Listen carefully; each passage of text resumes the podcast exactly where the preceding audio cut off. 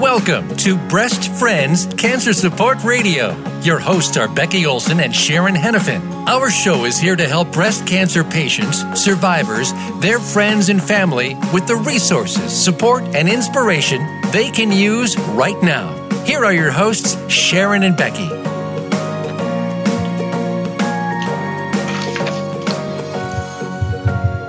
Welcome to Breast Friends Cancer Support Radio. My name is Becky Olson. I'm the co founder of Breast Friends, and I'm also a motivational speaker and the published author of The Hat That Saved My Life. Um, before I introduce our guest today, I wanted to share a little situation with all of you. For the past year, for those of you who have been listening to our show for a long time, I've been introducing myself as a four time breast cancer survivor. And as of October 7th, 2018, yes, that, that's this month, I've now joined the ranks of metastatic survivors. I got a new scan that shows the growth of cancer in new areas, and I will start treatment again pretty soon. We're still in the planning stages, and I know there's some trials that I can take a look at. But the very first thing we're going to be doing is a biopsy. So, welcome to my new world. and, you know, it's always fun when you get to go through that. But with all that said, I, I do want to share a heartfelt message with all of you, and it, it's something that's been really on my mind. You know, people tell me all the time that I'm strong, and if anyone can beat this, I can. And you know, I, I hope they're right. I hope I can beat this, and I'm that's my goal certainly. And I have a great team of doctors, and I know when they say that to me that their intention is to support me and to encourage me. But I have to say, I don't always feel strong. And I know sometimes we look at those people around us and that's how we see them. But but everyone, you know, we all need to cry sometimes, and I do cry. Um, and for me, I actually need permission, as we all do, to, to be able to let go and let the tears land where they do. We call that having a personal pity party. and I've had a few of those since October 7th. But there are rules around a pity party. And the one and only rule, really, is um, you can go to the party. You're certainly welcome to go there, but you just don't get to stay there very long. You know, when you do, depression sets in and all kinds of things go bad. So it's not always easy, though, to know how to get back out of that pit. And our guest today is a champion of helping people pull out of those dark places. She's pulled me out a number of times, that's for sure. She also happens to be my co host, Sharon Henifin. Sharon, as most of our regular listeners know, is a 25 year breast cancer survivor. She's a certified life coach, and she's the author of Thriving Beyond Cancer. Today, I get the pleasure of interviewing her, which is why you haven't heard from her yet, because I haven't done that, and talking about the impact of our diagnosis on our self esteem. Sharon, welcome to the other side of the interview table. well, and I have to admit, it was hard to sit here and not even interject while you. Were I know you can't even laugh because you're supposed to like not be there, right? I know, I know, I know. So I, I am definitely a different feeling. So, yeah. but before before I share my story, I have to say something about your situation too, because that pity party is important. We all need to, you know, grieve what we're going through, no matter what it is, whether it's an initial diagnosis or the fifth time around. Um, and also the fact that you are you are strong, but you're not strong all the time, right? That's true. Superman has his kryptonite, right? exactly. Exactly. And so that's when we do lean on our friends and our yeah. relatives, the people who then give us the strength to keep going, the reason to keep going, right? And breast friends, of course, you know, because we that's what we do. Yeah. exactly. Um, the other thing I'd like to add, just really quickly before we go into, you know, the subject of our topic today, um, is that pity look. Oh. When we tell people some oh, bad oh, news, yes. uh-huh. right? Uh-huh. The last thing they need is our pity look. Yeah. Okay. We may feel horrible that they're having to go through this mm-hmm. again or yeah. initially, whatever the circumstances are. But again, figure out how you can then control that because it's not helpful. yeah.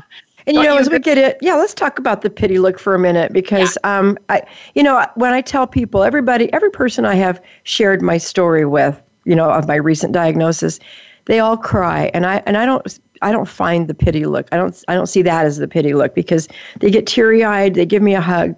That that's compassion. Yes. But there's a difference. The, there is. It, it's the pit. Like, remember the chair and the first time I walked through that restaurant, my very first time around, and that one lady looked at her friend and said, Oh, that poor thing, I'll bet she's got cancer. Yeah. That to me was that pity thing. Right. It was, you know, it's she was feeling. Help. no, it's not. It's, it just isn't. So yeah, and it's different than compassion. So that's that. Thank you. That was a really really good thing to bring up. So, but before we get too far into all this, we, you know, we have never actually like shared our stories like we always ask our guests to do. And this is your moment to to do that. I would love. moment, huh? Okay. This is your moment. This show's about you, honey. so, Which is kind of comical in itself, but that's okay. So, so I um, would love to hear your story, like how long ago, family, work, etc., all that stuff. Okay. All right. Well, let me just kind of give you a rundown so you know me a little bit better. Um, so I was diagnosed, I had just turned 40 years old. And that was 25 years ago because I just had my 61st birth, 65th birthday, excuse me. And you still don't look it. So oh, anyway, well, good. Thank waiting you. for that moment. no, no. that will be ugly, I'm sure. but when I was diagnosed, I found my own lump.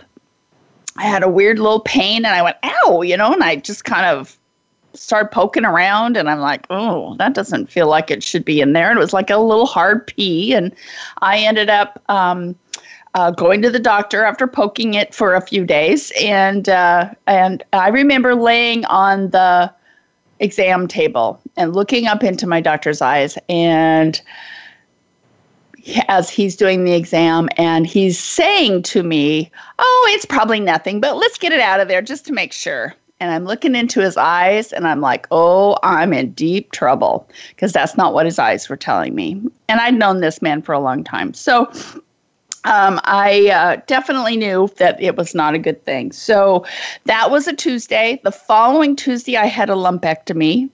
The following Tuesday after that, I had a mastectomy with uh, reconstruction immediately, and I ended up having uh, uh, not not having clean margins in the lumpectomy. Obviously, that's why I went back in, and uh, yeah, it was like a whirlwind. It was so crazy, and actually, the only people I knew at that point who had had breast cancer who had died.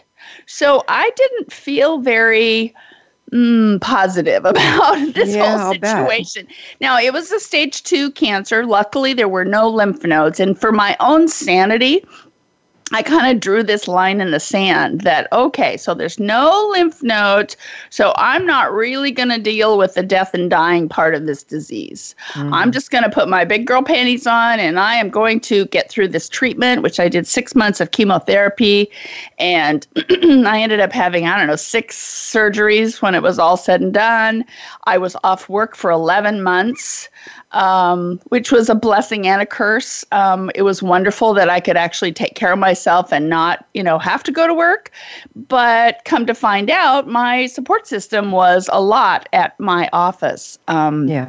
and so being out of sight, out of mind, sort of thing, and ugh, it was awful. But anyway, I remember then fast Sharon, let me forward. let me let me interject something right here. So sure, sure. don't lose your train of thought though, because there was a really important thing that you just talked about in there with your support system being at work.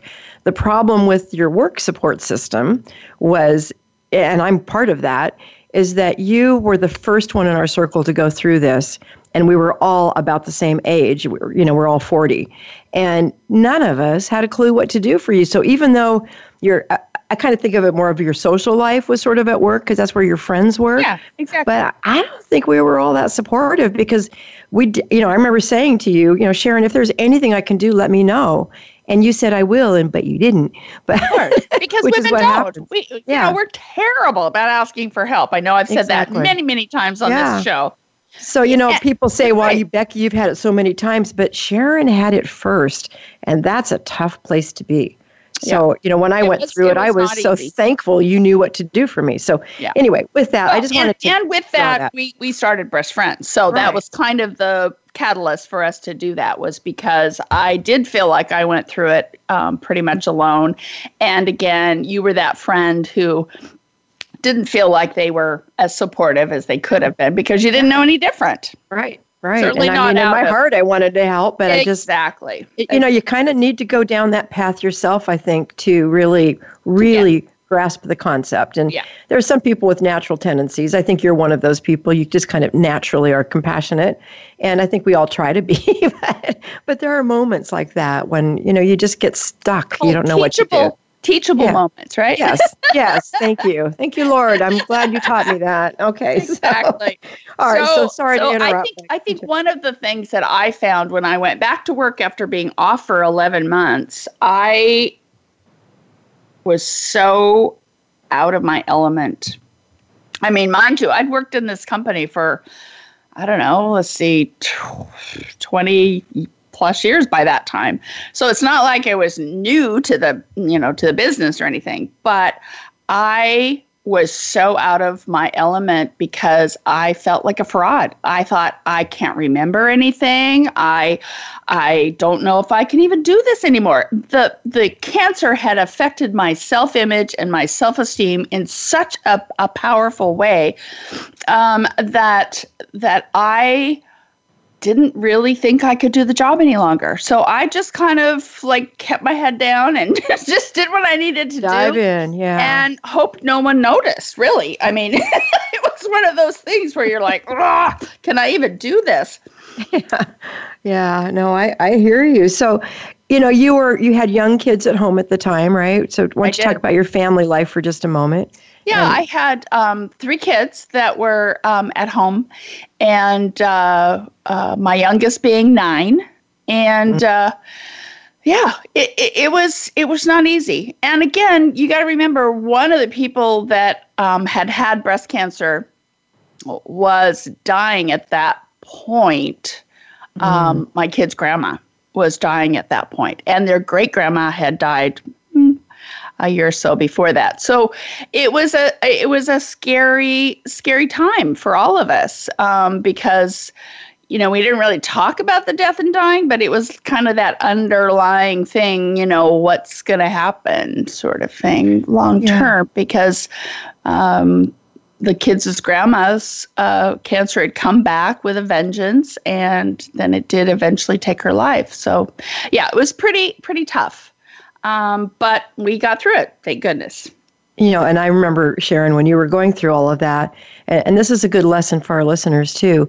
When you know someone who's going through cancer and you know they have family in their home, it's so easy to think, well, like I when I asked you to call me if you needed something and you didn't, my mind immediately went to that place that says, well, she hasn't called me, so she must be doing okay. She has a husband, she's got kids. They're probably taking really good care of her.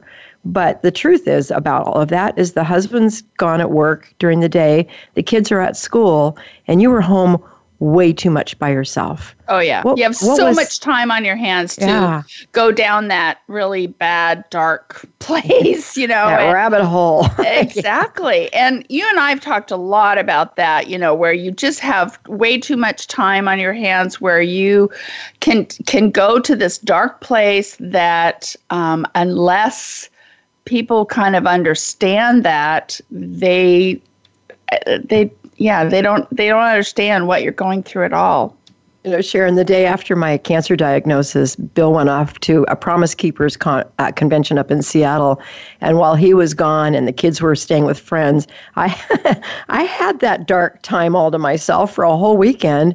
And by the time he got home on Sunday night, I'd already figured out that he would he would you know, so if I died, he would get married right away. She'd be size two. She'd be 22. Or I decided her name would be Brittany. Sorry to all the Brittany's out there, but for whatever reason.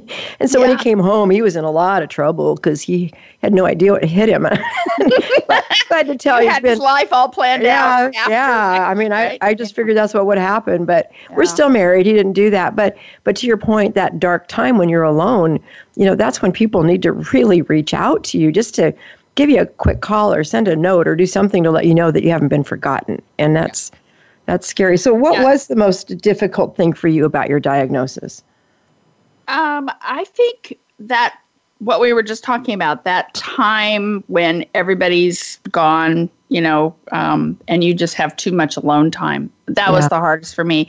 I mean obviously the the drugs were no fun. You know i had in infusions every other week and i had a pill that i took every day. So you didn't feel well either you know that right. that was obvious and getting over the surgeries and all of that. But um, so so there were moments in all of those different times. And like i said the going back to work i think was much much harder than i had anticipated. Um, that one kind of surprised me a little bit um, where i really didn't feel like i was qualified to even do the job any longer. So yeah. that that was a real shocker. Yeah because um, chemo brain is a real thing and we are going to talk a little bit about that in the next segment but um, yeah. but yeah i remember that time so well. And i remember when you did finally come back to work we were all so excited to have you back. And you know i'm sure your boss was happy to have you back. And then and then it's like so sharon you're back. What's on your agenda for today? How many calls are you going to make? Blah blah you know i mean oh yeah.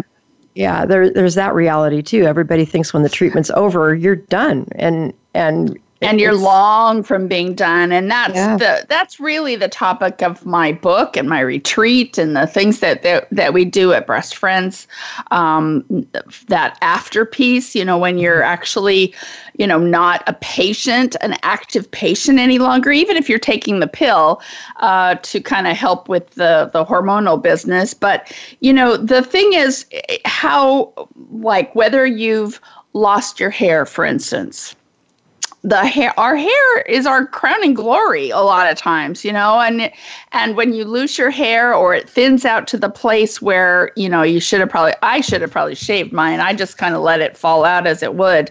But it was uh, pretty ugly. Pretty bad well, now that we have this bald is beautiful program, we see how gorgeous these ladies look completely bald. And yeah, I agree that that's probably a good oh. thing to do for people. But we we hang on to that crown as long as we can, oh right? Oh my gosh, yeah. yes. and, and then of course the scars. The thing is, that luckily in most cases the hair does grow back. Thank the good Lord. But um, it's usually way different than what you had before. Yeah. Uh, might be curly, might be straighter than it was. I mean, it's all, it's going to be different. It's a different texture. Sometimes it's a different color, all sorts of crazy things. Um, and, uh, but generally speaking, your hair comes back. And I was very happy about that. yeah, I'll bet. I'll bet Even you though were. it came in great, but I was still happy about it. Um, but but the scars on your body remain. Yeah. And they are a constant, constant reminder. Every time you see your body in the mirror, every time you change your clothes, every time you are intimate with your husband, I mean all the all those things. You know, um, Sharon, let, us go out. We're going to go out, on out to break because I, I want to kind of leave it right there for just a minute. So, because we're going to pick that up on the other side, and there's there's so much to that conversation. So, um, let's go ahead and, and go on out to break, and we will be back in just a minute. Perfect.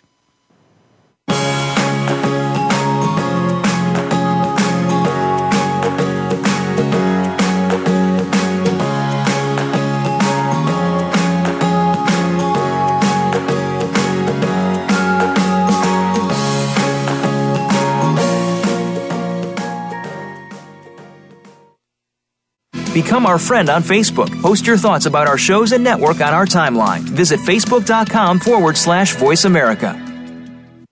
Thank you for listening today. Breast Friends needs your support. We rely on donations to keep our doors open and to keep this radio program alive. Please consider making a tax deductible donation to Breast Friends. You can visit us at breastfriends.org. You can also like us on Facebook at Breast Friends of Oregon be sure to tune in to the Voice America Health and Wellness channel every Wednesday at 9 a.m. Pacific Time and Thursdays at 9 a.m. Pacific Time on the Voice America Women's channel for Breast Friends Cancer Support Radio. Visit breastfriends.org and contribute today. When was the last time you felt free? It's time to uncover that feeling again with the compassion of a cross and shield and the power of a card that opens doors to the best hospitals and medical centers in all 50 states. giving you the freedom to love, to dream, to dance like no one is watching. Regence Blue Cross Blue Shield. Live fearless. Have you friended us on Facebook yet? Why not? Just go to facebook.com forward slash voice America or search for the keywords voice America. Once you are part of our Facebook network, you'll receive daily messages about what's happening with our shows, this week's featured guests, and new happenings at the Voice America Talk Radio Network. And you can add your voice to the always active discussions on our timeline. Just go to facebook.com forward slash voice America or search for voice America.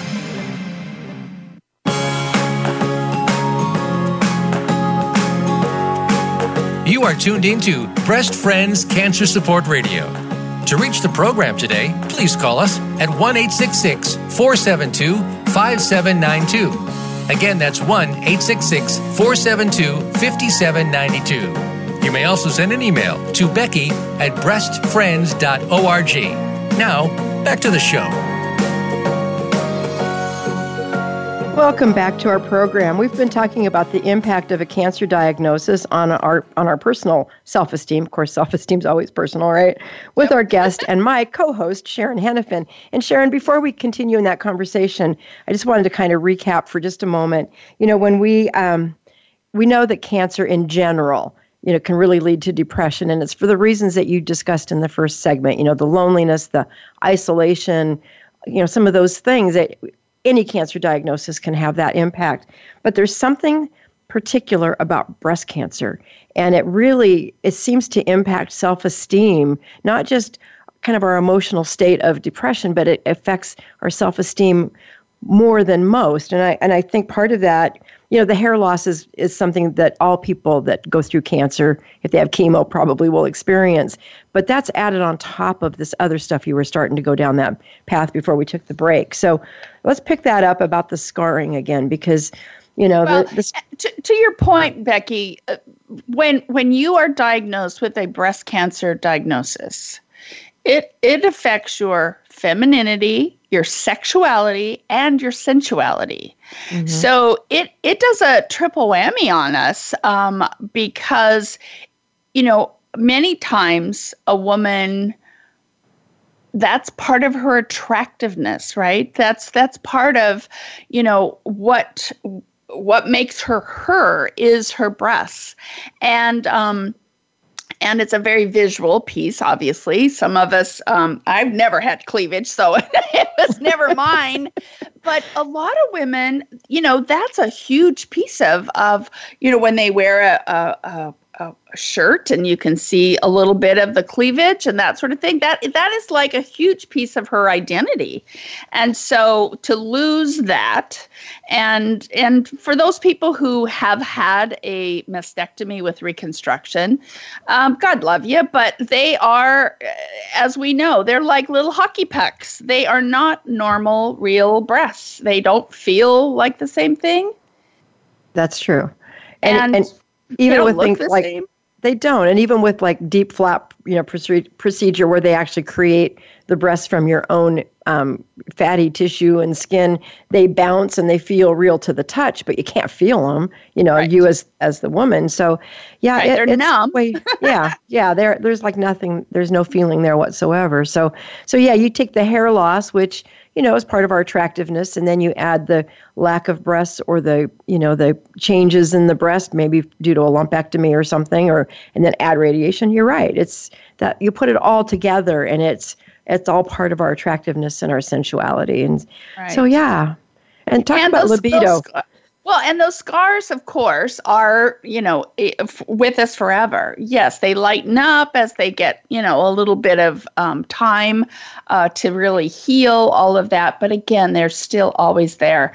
Um, the loss of libido, the whole menopause thing, that that's a huge one, especially for those ladies who have had an estrogen positive type of tumor, because that is then the source of uh, what's feeding the cancer. So the doctors throw all this stuff at you many times chemotherapy or maybe it's the the anti-estrogen drug after the fact but many times it definitely affects how everything works and in some cases doesn't work at all yeah. or very poorly. So you've got the self esteem thing. You're full of this, like, you know, uh, the thing that maybe was your your sensuality maybe it was um, an erotic zone for you and then all of a sudden that's gone and then you have really a whole change in your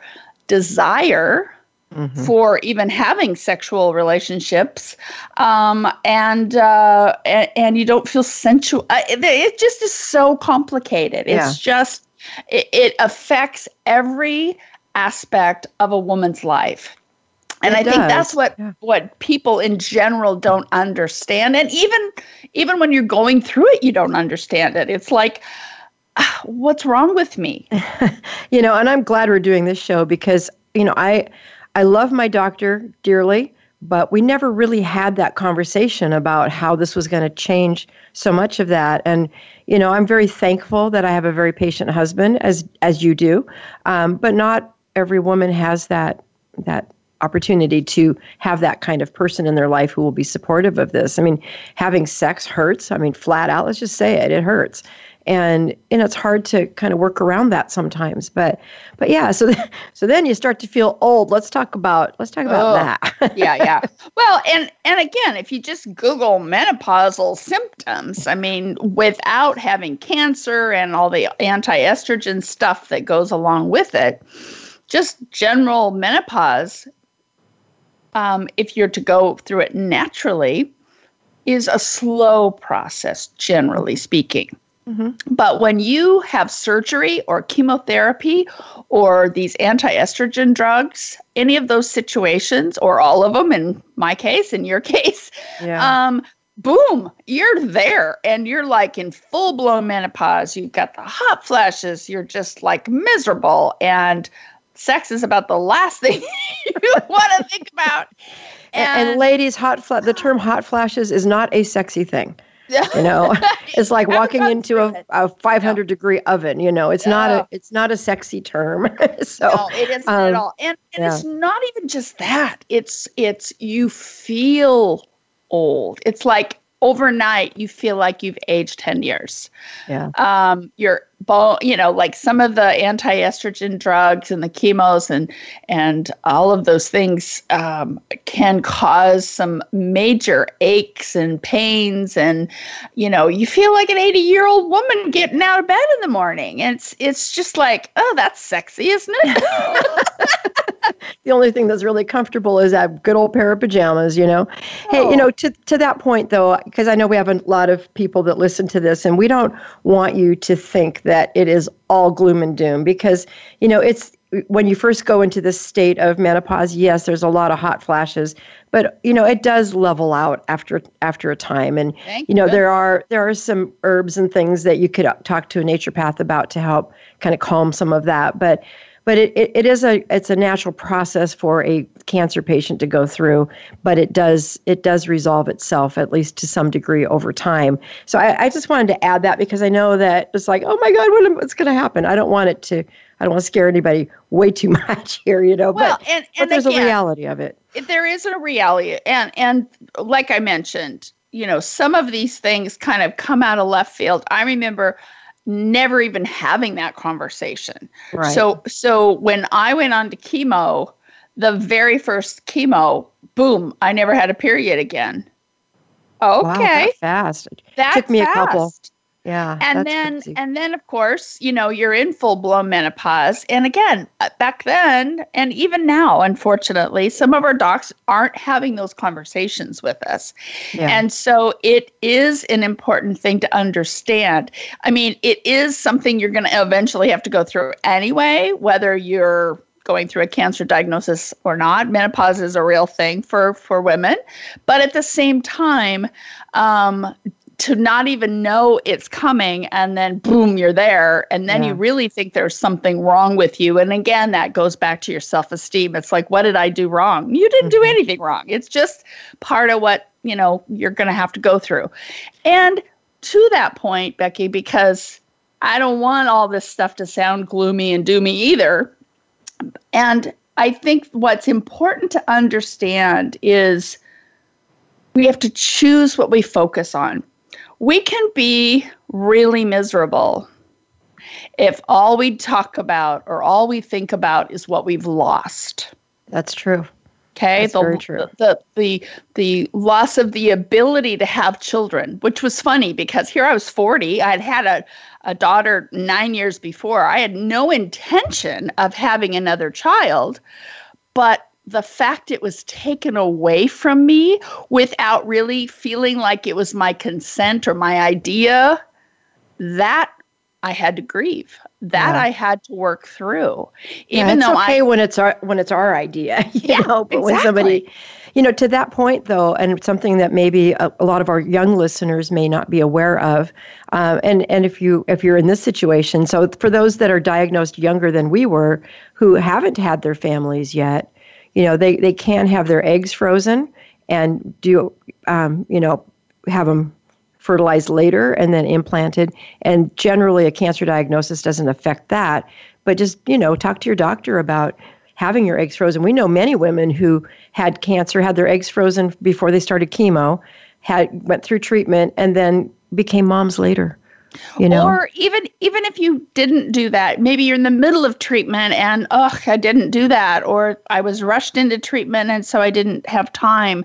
That that basically happened to my daughter chelsea. So so but luckily in her case her period has come back that's good. And and and they did the shot uh loop Lupron, I think it is called. Anyway, they did the shot to close down her ovaries to hopefully protect them. And it did. Ah. It, it it worked. And so when uh, she was a few months from her chemotherapy, her ovaries came back to life. So, again, depending on how young you are, how close to your natural menopause, I must have been close enough where, you know, eh.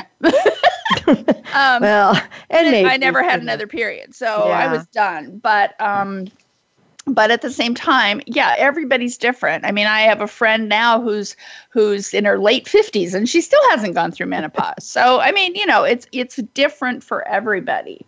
And you um, said something else earlier I don't I don't want to get away from before we change the subject and you talked about when you get out of bed and your joints hurt and you feel like you're 80 years old um, they're and that's true. And I'd feel that way when I get out of my car. I've been driving for a couple hours. I get out of my car and it's like uh-huh. ah, everything hurts. But but that also goes away. And the trick for that is walk. Just mm-hmm. you know walk walk through that, and you know might hurt for the first you know 100 steps and then it'll get better and then things will loosen up it's not like like your joints have just given out they're just kind of tight, you know. They're stiff. So, yeah. Yeah, they're stiff. So just work yeah. walk through it, get through that pain. And it does don't just lay on your couch then because that will make it worse. But get up, move about. And I, I have that problem now and it's been how many years? Because I've been on these estrogen receptors drugs oh, for, for, so forever, many years. You know. Yeah. So yeah, it's plus. a constant battle for me, but that's been the solution is go out and walk. Bill and I got these Fitbit, they're not Fitbit, it's the other fake one, but um, we go out and we try to walk 10,000 steps a day. And you know and it's not always easy for the first part of it but it gets better. So so yeah so there's there's some hope in that. You know we need to move on because we only have about five minutes left in this second segment. Okay no problem so let's, let's talk about um, you know we've talked about some of the physical changes you go through but the emotional piece the, the things that that lead to depression and what let's talk about some of that you know yeah, things absolutely. like chemo brain because we said we'd talk about that. Let's talk about chemo brain yeah, and chemo brain is a real thing. Um, again, I think the doctors are starting to talk about that now, but literally the cognitive ability um, after you have finished chemo, you might even notice it during chemo, um, where it's hard to put two sentences together. You know, it seems like it just doesn't quite work, or you can't come up with the right word. I still have that problem. I do now too. I think it now I think it's just, you know, getting older. But Oh no, honey. No, we never we get to claim chemo brain okay. the rest of our lives, Perfect. okay? it's one of the benefits of going through cancer. You get that's your excuse going forward. So Exactly. But, but it does but, make you feel stupid, you know? And yeah. like you said when you came back to work, you started to question your ability to even do the job anymore, the job you'd been doing for so many years. Yeah. That had to feel really bad. And that's got to be a oh, blow to your self esteem. It was awful. I mean, I couldn't remember passwords. Of course, now I'm having that problem again. But, you know, of course, now you have to come up with a million passwords. But anyway, it was just it was just one of those things where I just really struggled with all of that and remembering things and being a I don't know. It was just it was so overwhelming for me. And like I said, the way I dealt with it, which is I kind of didn't dealt, deal with it. I just kind of put my head down and just tried to do my job the best I could. Came up with different little excuse me, different little um, uh, helps for me. Uh, you know, I wrote a lot more notes for myself. I was more um, uh, careful about um, you know reading things more carefully because they didn't sink in as well the first time you know things like that i just had to come up with with some little hacks that helped me um, yeah. make my job work because yeah, it, we do what we have time. to do yeah Absolutely. and and and you caught, you did eventually get back into the whole you know process and and you, you still performed well so it is it's kind of a it's temporarily awful in the beginning and then eventually like just like all the side effects it does sometimes they do get a little bit better you know over time right, so right. what what about the the depression you know like when people start to think about why me what oh. why does why does that well, happen? And, and the funny thing is about that is especially, you know, if you've never, I'm adopted, so I didn't know if I had any cancer in my history or whatever. I mean, I've I, I had uh, my mother-in-law, like I said, go through it uh, right before me and and passed away. Um, but you know, you do kind of have your moments, and part of those pity parties is like, why me? Why now? Of course, there's never a good time to be diagnosed with cancer, but you know, there are definitely worse times, and I find I find a lot of people end up having um, having that happen to them. You know, it's like, uh, you know, it's like one thing happens, another thing happens, and then boom, you get cancer. So yeah. I think the stress of those things probably do um, make the the cancer diagnosis even more difficult. But uh, definitely that why me comes comes into play. But I try to say, well, why not me? Yeah, that's right? true and yeah. sometimes sometimes i have to remind myself okay obviously i would not have have changed my path the way i did um, to be able to to be able to do what we've done with breast friends you know it's yeah. opened up a whole new way of of living and and being able to help other people. And so thank goodness for breast cancer for me you know and you too. I know. And you know we're supposed to go out to break right now but i think we're going to take one more minute before we do. And because i want to finish this kind of part of this conversation you know when we talk about um, you know the the why not me part of this and but before we do that, why now? I have to say that that almost made me chuckle because you know in the last in July I got this little this little monitor on my wrist, as I mentioned, and, and since then I've walked ten thousand steps almost every day. I've lost ten pounds. I feel great, and then I go in for this this scan, and there it is, worse than it's ever been. It's uh. like, oh, so, so why yeah. now?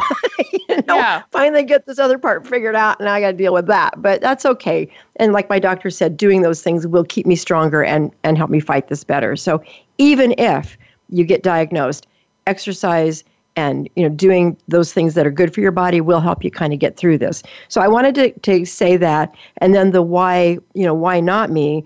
You know the spirituality part of all of this and sharon and i you know you and i are both believers and to think about well what why why did we why did we go through this? Is there a yeah. deeper meaning? And that is how we how we came to starting breast friends together. It's like we kind of figured out that that we both survived this we stayed friends we did all this is there something more we're supposed to do? And we had that meeting over lunch. Remember that day? Oh, gosh, so well. Can't, yeah. Can't ever re- forget that. And yeah. I remember the last couple of times that you were diagnosed too, um, you said, hmm, I wonder what lesson I need to learn this time. Yeah. And there's right? been a lesson every time. I'm trying yep. to figure out the lesson this time. I know, I know, I know. It's a tough one, but um, yeah. But let, us go on out to break so we can um, get to the next set after the commercials. So stay tuned. We'll, we'll be back in a minute.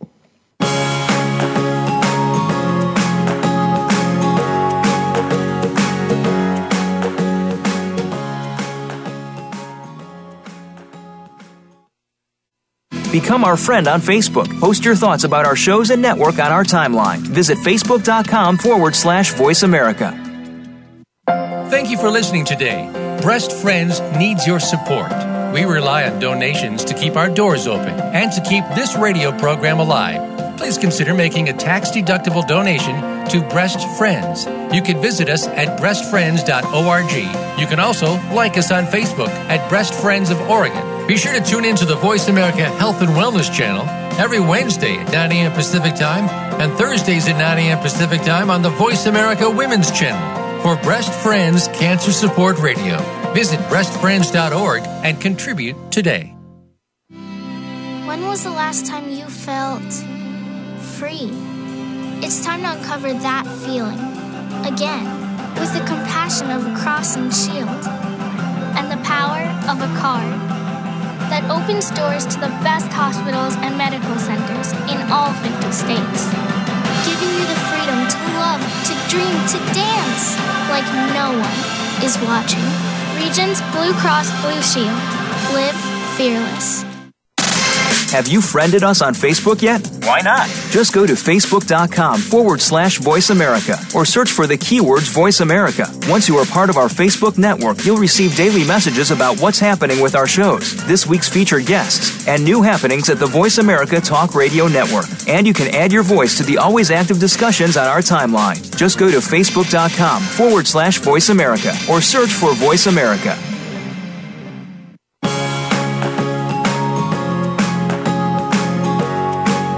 You are tuned into Breast Friends Cancer Support Radio. To reach the program today, please call us at 1 472 5792. Again, that's 1 472 5792. You may also send an email to Becky at breastfriends.org. Now, back to the show. Welcome back to our show. We've been talking about the impact of breast cancer on our self esteem with our guest and my co host, Sharon Henifin. So, at, just before the break, um, we, we really were talking about you know why we go through this and finding the blessings. And we're going to get to that in a big way here in this next segment. But just real quick before we do that, Sharon, let's touch on the fears because when we get a call from a new patient, it's usually because they're afraid. So let's talk about the fear piece. What what what's normal to fear, so that people don't think that they're like wacko or something, because it's pretty normal.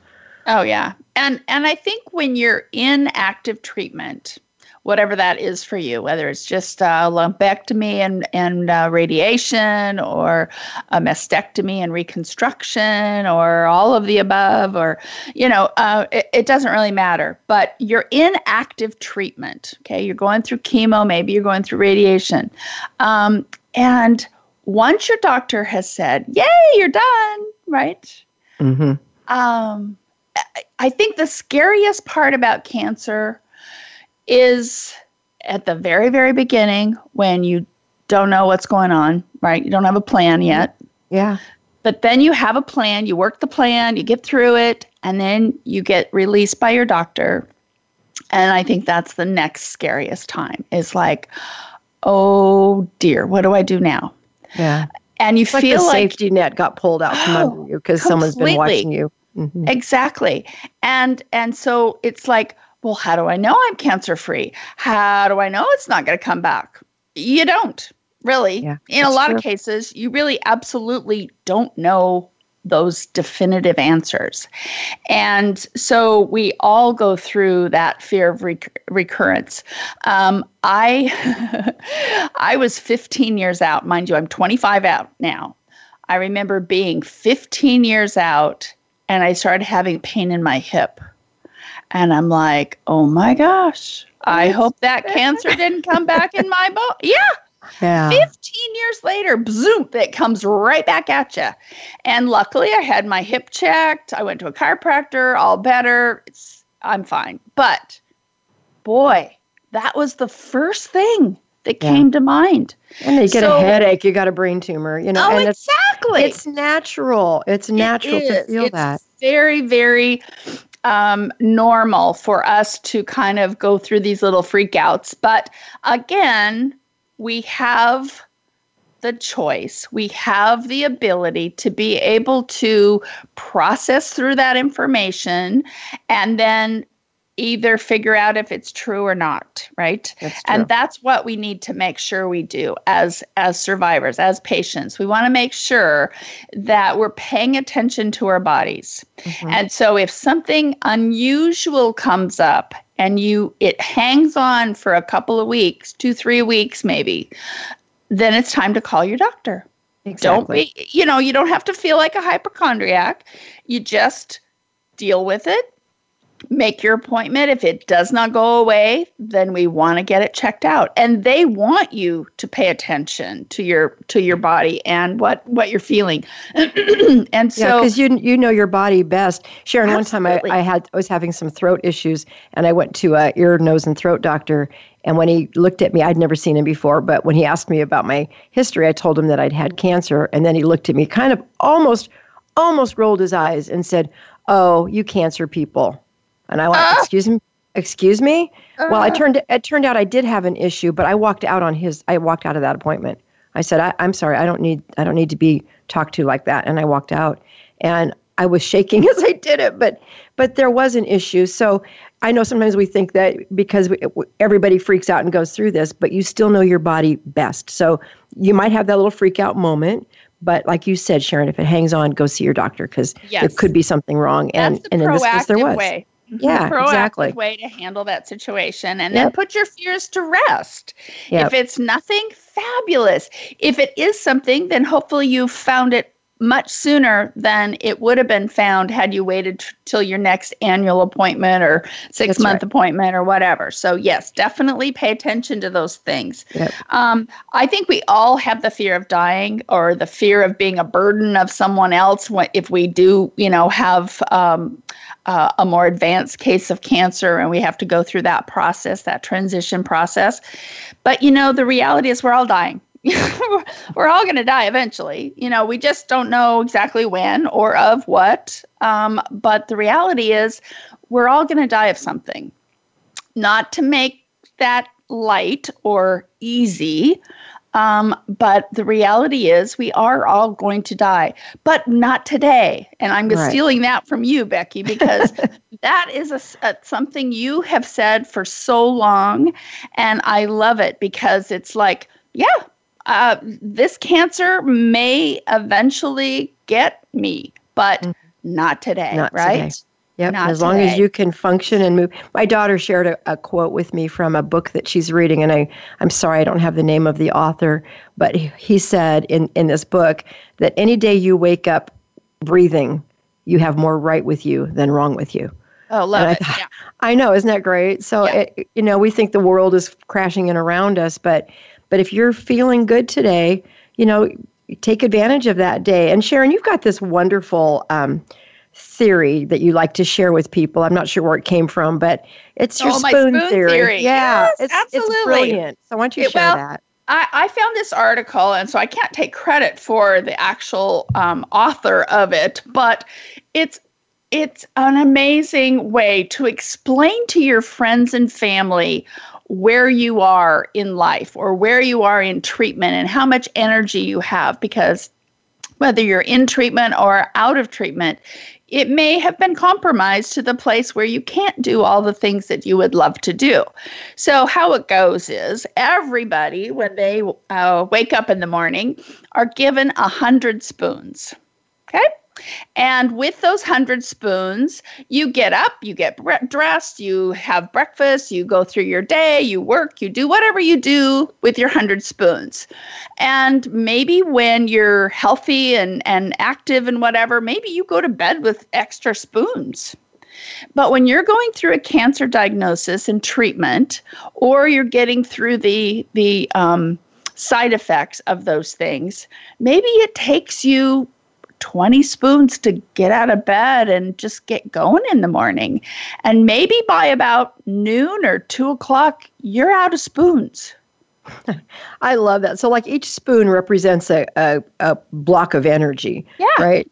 And yes. the ability to do things. So if it if it's that hard getting up, like just with the joint pain, getting up and just getting down your stairs normally when you could run down your stairs, but it might take you three spoonfuls of energy just to get to the stairs and yeah. then another 12 to get down the stairs. So yep. yeah, yep. That, that's and and I love that because if somebody would come up at the end of the day or whenever you run out and go, "Do you want to go to happy hour?" No, thanks. I'm out of spoons. you know, and if you've explained that little tiny like little story to them mm-hmm. up front, um, then when you maybe maybe you've only maybe you can only do one activity a day and you've already done that one activity a day and you're done you know yeah. um, and maybe three or four used to be your norm well you know, uh, you're out of spoons. And it's okay yeah. to explain it to them that way. And that way, it's not like it's personal, you can't go to, with them or whatever. Mm-hmm. But you're, you're just going to have to reorganize the way you think about your time and energy yeah. um, when you're when you're getting over this kind of stuff. So yeah, it's all part of self-care and and that's absolutely. the key is to really focus on yourself and caring for yourself during that time. You do right. what you can do, but when you're done, you just you stop and it's okay. It's okay. And yeah. you don't have to be productive every single day. Yeah. Um, how many times have we have we talked to somebody who overdid it one day and then they're laid out flat for the next two or three. Yeah because they overdid it right? Yep. so yep. so you're not really helping yourself by overdoing it. You need to really kind of measure that energy level and and all of that. Um, again part of self-care is also knowing what makes you happy really knowing what fi- what what makes you well, we call it twinkle, right, Becky? Mm, right. you know, thank you, Kristen Janes. yeah, absolutely. You know, finding your joy in something every single day.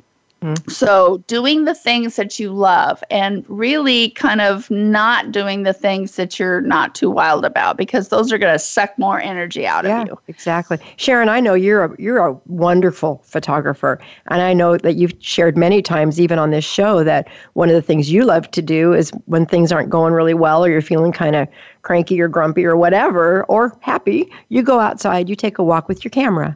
Yeah. And I mean, it's something photos again, I think it allows me to get out of my head, right? Yeah, it gets me yeah. out of that space where I'm, you know, either worried or um, confused or whatever, um, depressed. And it allows me to focus again on something else that's outside of me that is just so beautiful and wondrous. And it allows me to really um, kind of, I don't know, I appreciate the world from a different mm-hmm. perspective. You know, and that again, was one reason I stayed in school. Do you remember that, that first time through? I did take time oh, off from work, but I, I stayed yeah. in school for that same reason. I wanted to, you know, be able to do something outside of my head. And people would say, well, you should be staying home and just taking care of yourself. And it's like, you know what? I know what that means to me. That means I get up in the morning or in the afternoon, whenever I feel like it, and I go downstairs and I stay in my pajamas and I don't shower and I turn on some stupid mindless television that goes on and on and on. And then I lay there and I just think about what I'm going through. That right. for me is not self care. No, for me, that's not doing something outside, just like your photography, doing something that is bigger than me, that mm-hmm. takes concentration outside of all that, mm-hmm. is really, really important. So it's absolutely important. Yeah. Yeah. And yeah. then talking about talking about the blessings, um, mm-hmm. finding the blessings in life, because in, even as lousy as your treatment might have been, even though you've lost your breasts and you're full of scars and you have all these crazy things that you've had to deal with, there are blessings in every part of it. Financially, yeah. I'll just use that one as a quick example very um, quick. um, the the crazy thing about um, cancer, it's very expensive, as we all know. But I've had people even find blessings around the financial part of their cancer. One woman said to me, I learned to budget. I've never known how to do that. And I put myself on a budget and it worked for me. Yeah, that's true. It does. Yeah. It really does. We learn to live well on less when you do that. And, Absolutely. And that's helpful. So, Sharon, yeah. real quick before we run out of time, I'm talking about planning for the future. You know, I think it's really important for all cancer survivors to make a list of things they want to do in their life and then to share those things. And, you know, just recently I was at a I was at an event where I was speaking. I somebody said, "What's on your bucket list?" I said, "Speak in every state." And a guy a guy came up and says, "I can help you with Hawaii." So people want to help you, right? Absolutely. So, so Absolutely. make that bucket list, share it with people. We are out of time. so, Sharon, I want to thank you so much for being our guest today. I think we need to do a part two of this. Oh, um, I know. So, so, for all of our listeners out there, um, if you really like this radio show, we are asking you please, please, please consider making a donation. If all of our listeners paid $25 donation to this radio show, we could keep it going for the next year. So we love it and we love you and we hope that you can everybody continues to listen. We will be back next week and until then remember there is always hope and we are here to help you find it.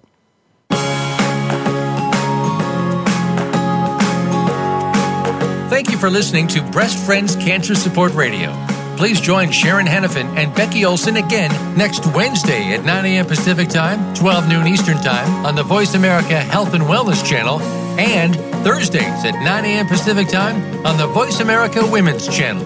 There is always hope, and we'll help you find it. We'll talk again next time.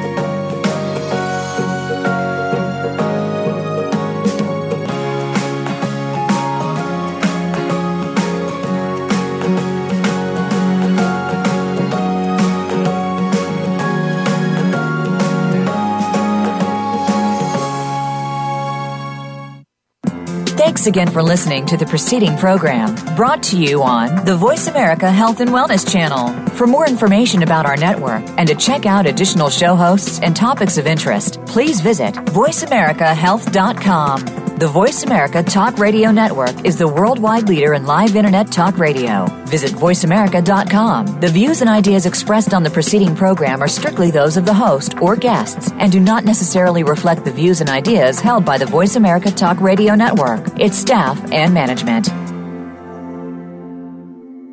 Much of the